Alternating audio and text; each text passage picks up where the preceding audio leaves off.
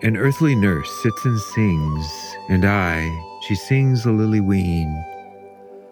And little ken I'm my bairn's father, far less the land where he dwells in.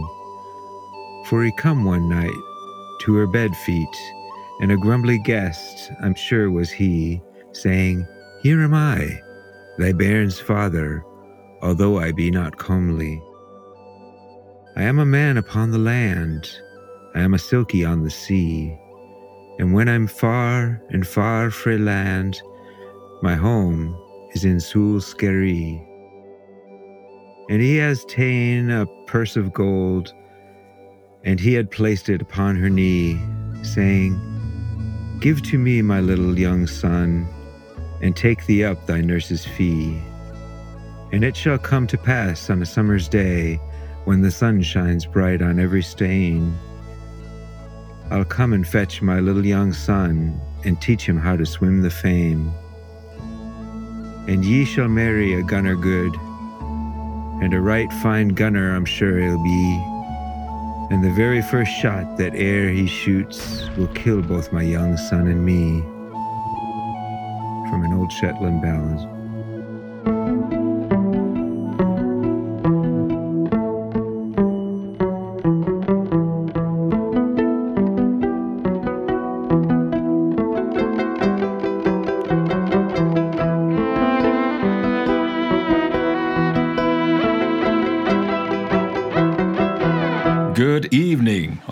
Lovely people out there in the hinterlands. It's Rockin' Max, and we're going to be your guide along the northern seas and rocky shores here on Nightmares and Daydreams. Greeting, everyone. Welcome. As always, Rock and I are going to discuss and debate our way through all things paranormal, legendary, and monstrous, and inevitably fun. Fun. Always fun, Max. But do you know what's not fun? I do, but say it anyway so that they know too. Shape shifting seals that transform into beautiful men and women that haunt the dreams of humans, but ultimately abandon them. Always got to be a but. Indeed. There's a joke in there somewhere, but I'm going to leave it be for now. I can't express how disappointed I am in you, Rock.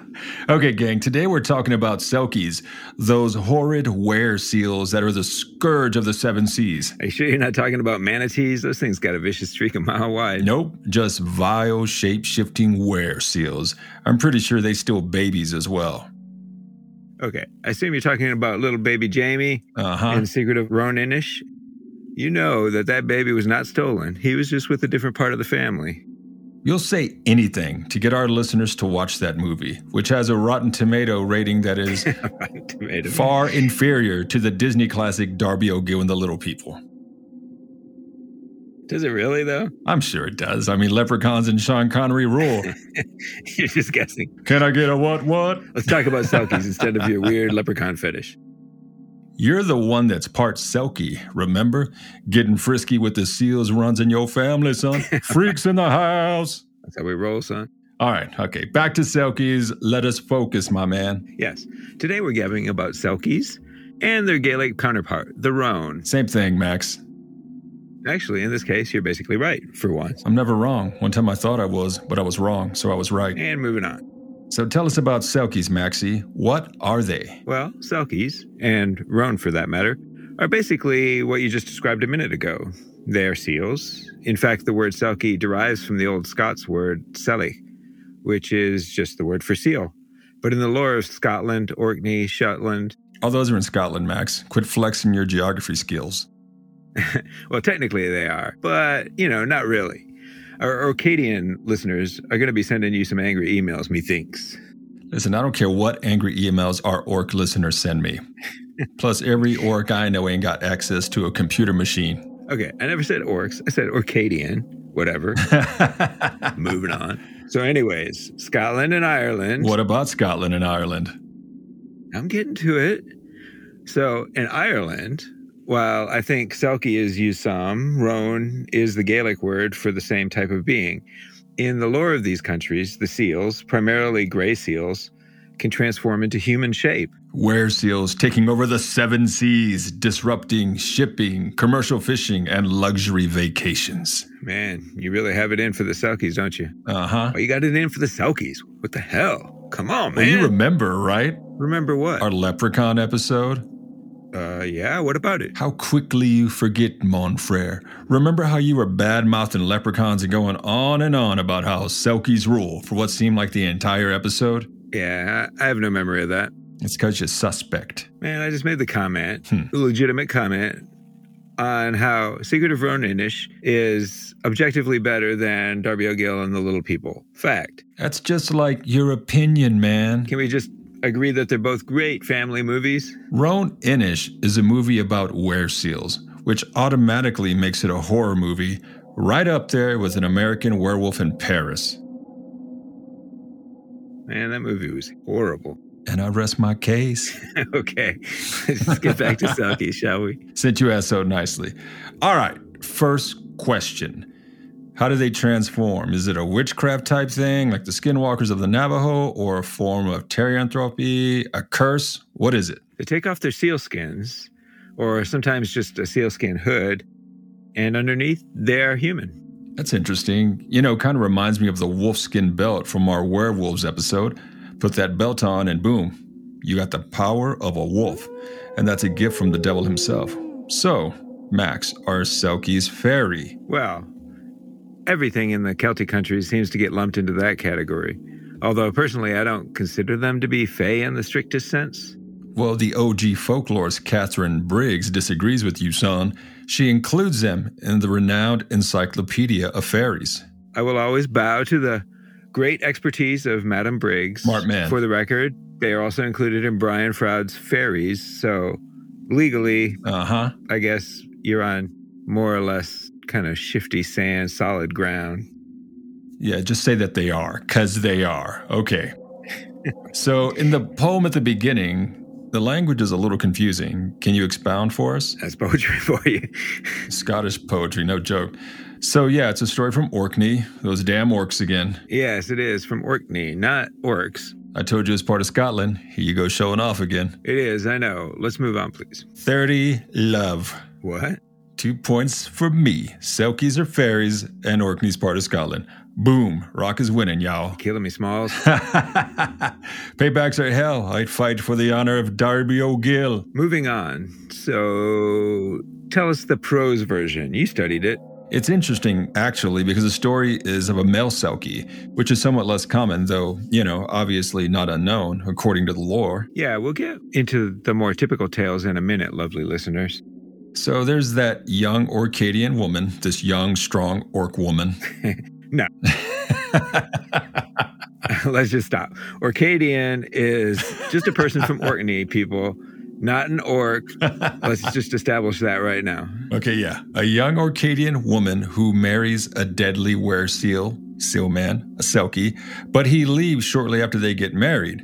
And she, of course, gets pregnant and has a son. Fairies are fertile, just not with each other. Mm hmm. Indeed. So she's crying for her lost love and rocking her infant son on the rocky shore when a gray seal beaches itself and comes up to her.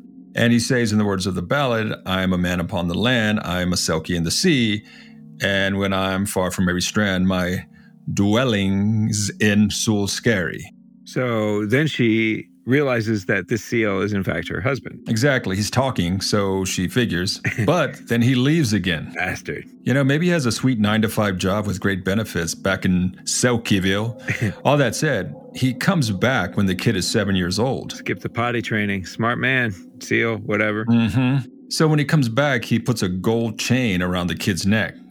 Gold chain? What the hell is that? What kind of message does that send? it's like, yo, I haven't seen you ever, but I'm here, and here's a priceless Selkie relic. Trying to buy his affection. I feel you. Oh, gangster. or, you know, maybe it's an amulet of protection, like protection from sharks or something. I guess that's acceptable. Should have been a, a protection from bullets, apparently. Mm-hmm. Show is sad. When he visits his kid and gives him the gold chain, he doesn't stay. No, he leaves. He takes off back into the sea.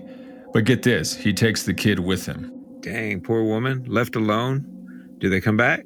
Well, as the ballads say, she marries a human man, a good guy from the sound of it, and her husband goes out hunting and bags himself a couple of seals. Oh no, not good news, I'm guessing. Nope, two seals, a larger one and a smaller one, and the smaller one has that gold chain around its neck. Tragic. Sad, man. But You know, Max, human fairy romances never end well. Neither do human Selkie romances, it seems. Uh, dude, you gotta let it go, my man. Deadly Selkies are fey. Deal with it. Never. Let's hear another story. Let's do it.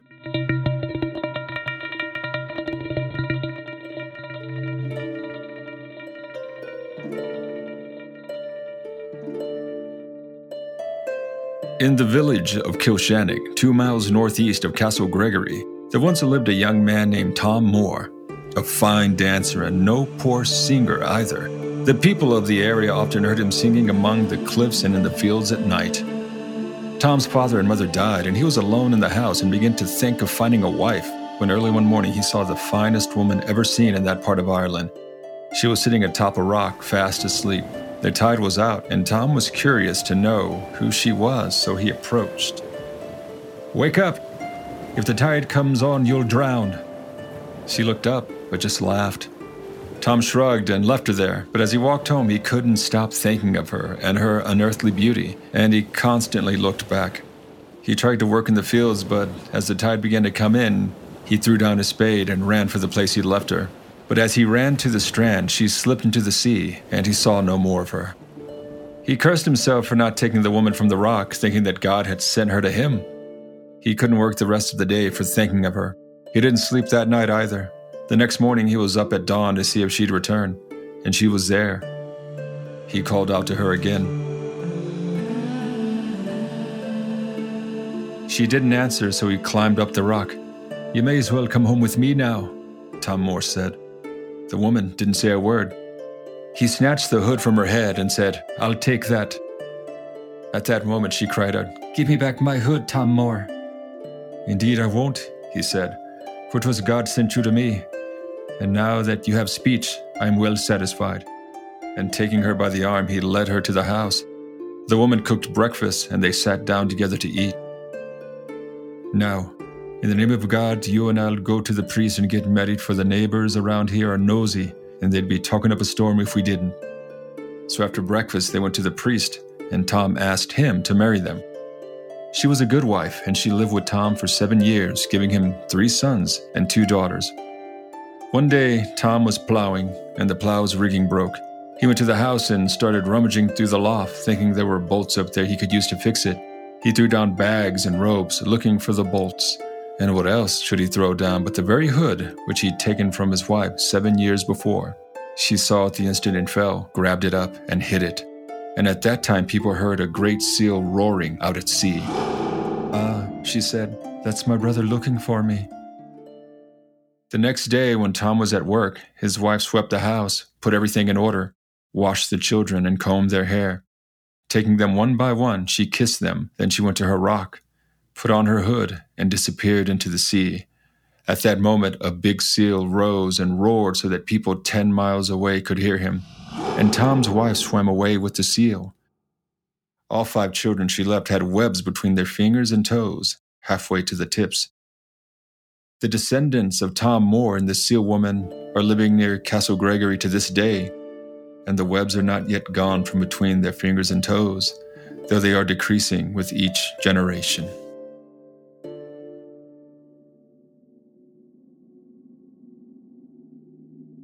So, definitely the more traditional Selkie Bride story here. Mm-hmm. Doesn't really sit well with modern moral standards, but.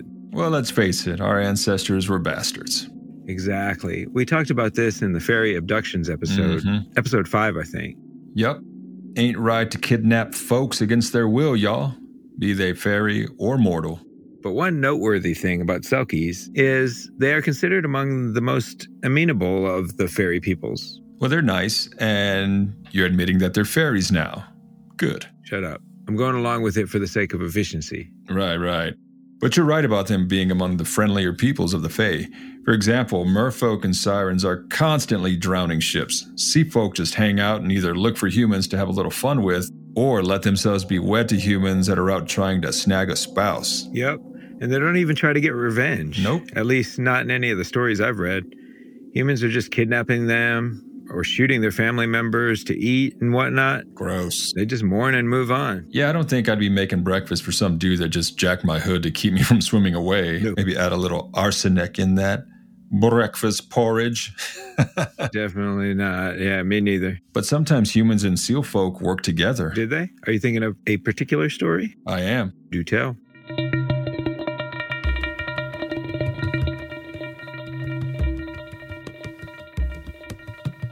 Men from Papa Stour, one of the Shetland Islands, frequently hunted seals on the Ve Skerries. Once a seal hunter named Herman Perk was on the rocks there when an unexpected storm swept him into the Atlantic. His companions who were in the boat had all they could do to save their own lives, and it looked like Herman was doomed. But when the men landed at last on their island, they were amazed to find him seated at the fireside. He had been carried to Papa Stour on the back of a great seal, who had made him a bargain as the cold waves crept up to him on the skerry. A little while before, the seal man's wife had been caught on Papa. Her skin was even then hanging in a fisherman's hut. If you promise to get that skin and give it to me, said the seal, I will carry you safely home. As soon as Herman reached Papa, he searched for the skin and took it to the beach. There, beside the seal who had saved him, was a beautiful nude woman.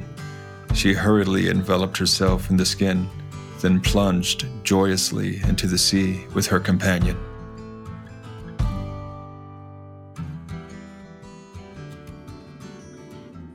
Nice. Glad to see we can all get along sometimes. Exactly. I just have one question. What's that? So we came upon this word before, but for the sake of our lovely listeners, what's a skerry? For the sake of our listeners, huh? Not doing your homework? totally. I mean, I know what it is. Uh huh. Then tell me. I wanted to see if you know. well, it's a small rocky island. Very good. Uh, you pass. Yeah, I passed your uh, vocabulary test back in third grade. I like that a lot of the Selkie stories actually use names of people, whether they're real or not, I don't know. But it definitely adds verisimilitude to the tales. Yeah, you know, I like that as well. At least you could, in theory, look them up in the old history books and see if such a person actually existed. Reminds me of an old picture I saw. It was a slide, actually, that was shown at the Scottish Folklore Society meeting in like 1896, you know, something like that. How so? So it's a picture of an old lady sitting in front of her hut. She has some knitting gear or something and a shawl or maybe sealskin around her shoulders. It's kind of hard to tell because it's one of those old sepia toned black and white photos from the turn of the century. The last century millennials and zoomers, not the year 2000. Yeah, I guess we have to make that clear now. Damn, time be flying. Crazy, right? So, what's the deal with this lady? So, this picture is of a woman named Baubi Urquhart, a Shetland woman who was supposedly the great great granddaughter of a Selkie. Nice. Did she have the webbed fingers and toes? That particular bit of information wasn't readily available, but you know, you'd have to guess so, right? Cool. Maybe she's my cousin or something. Dude, I know you've been claiming to be part Selkie since we started this podcast, but you're not even Scottish or Irish, and you don't possess webbed feet or hands. hey. but no, it's it's not the human side that matters. It's the seal side of the family. So are you saying there are some German Selkies out there somewhere? hey man, anything's possible. We're not that close to that side of the family anymore. You know, the lore is lost to history, but I'm totally Fey. Yeah, you're totally suspect, is what you are. All right, let's tell another story. So, look, I don't think we could say we did this subject justice without telling the tale of the Keneallys. Yes, definitely. In fact, it was the Keneally family that was the subject of The Secret of Roan-Inish, that masterpiece of cinema arts by John Sayles. Mm-hmm. Not a horror movie about were seals. Don't listen to rock, dear listeners. Were seals. Hater. I just know quality, Max. And did you know Peter Jackson used forced perspective in the Lord of the Rings movies, and he got some of that inspiration from Darby O'Gill? Respect, son. I mean, I can respect that. All right. Shall we get into that story? Yes. Let's tell that story of the Keneallys and the seals.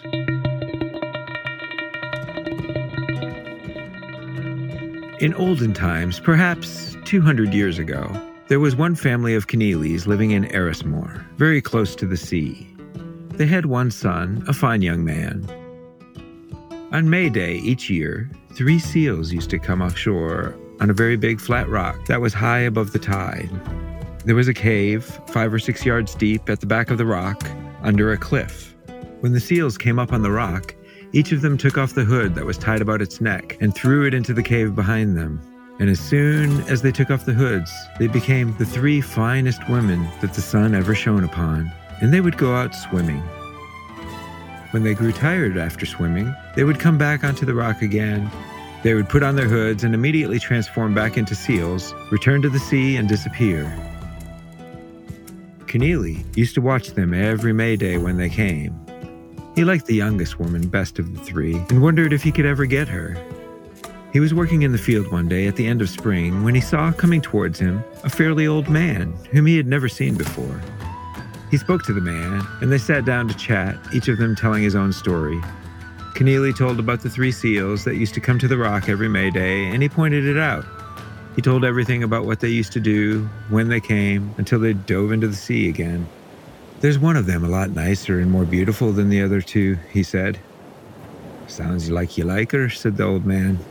Indeed, said Keneally. I'm in love with her, but I have no chance of ever getting her. I have an idea of who they are, said the man. I've heard talk about them. What would you give to a person who could tell you the way to get what you want? I am just a poor man, said Keneally. All I could give you is my 7,000 blessings. That's a good reward, said the man. Here's what you must do. Next May Day, hide in the cave that morning, and when they come to throw their hoods into it, put the youngest seal's hood inside your shirt. Keep the other two in your hands. The three women will be screaming and wailing, asking for their hoods and saying their father will kill them if they aren't home by a certain hour in the evening. They're the daughters of the king of the sea. You mustn't give the youngest woman her hood, no matter how much screaming and complaining she does. Give the hoods to the other two, then walk towards your house, and the youngest will follow you. You must hide the hood in a place she'll never see it. If she does, she'll be gone before you know it. You may be sure I'll never let her find it, said Keneally. I love her too much for that. The old man then stood up and left him, and Keneally never laid eyes on him again until the day he died. Eventually, May Day came, and events transpired exactly as the man had said. The seals came up, threw their heads in the cave, Keneally hid the youngest one's hood in his shirt, trapping her, and no matter how she pleaded, he would not give it back. He just led her back to the house. She spent the night there, and they got married the next day. He hid the hood in the roof of the house, between the thatch and the sods, and they lived happily together and had five sons. But each day when he was out at sea fishing, she would weep. One day, while he was out fishing and she was working in the fields, she looked up and saw that the house was on fire. She ran back and called for help from the neighbors. The young men from the neighboring house got up on the roof and began throwing the burning thatch off the house. Of course, amongst the thatch, she saw her hood in the middle of it and snatched it up, and immediately ran for the sea, changing to a seal and diving into the salty waves.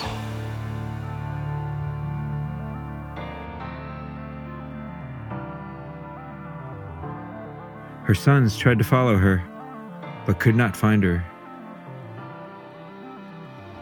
Keneally came home that evening to find a half burned house and five hungry children weeping for their mother.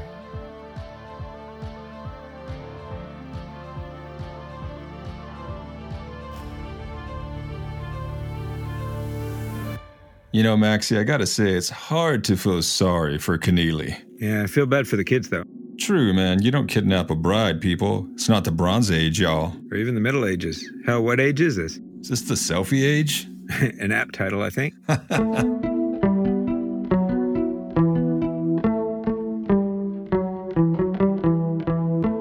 Max, with that last quip, I believe we are done. So thanks for hanging out with Max and myself during these trying times, y'all. It's much appreciated. And if we could even take your mind off all the wacky stuff going on right now, then our mission was accomplished. 100% rock. If you find folks want to support the podcast, head on over to buymeacoffee.com and search Nightmares Podcast for a delicious one time donation so Rock and I can maintain our caffeine addiction. It's much appreciated. Also, we'd like to give a shout out to our latest patron, Diana. Diana, thank you so much. Speaking of Patreon, guys, we have that page up at patreon.com forward slash nightmares podcast. We'll continually add new content and tier start a buck a month for a shout out, and y'all can cancel anytime.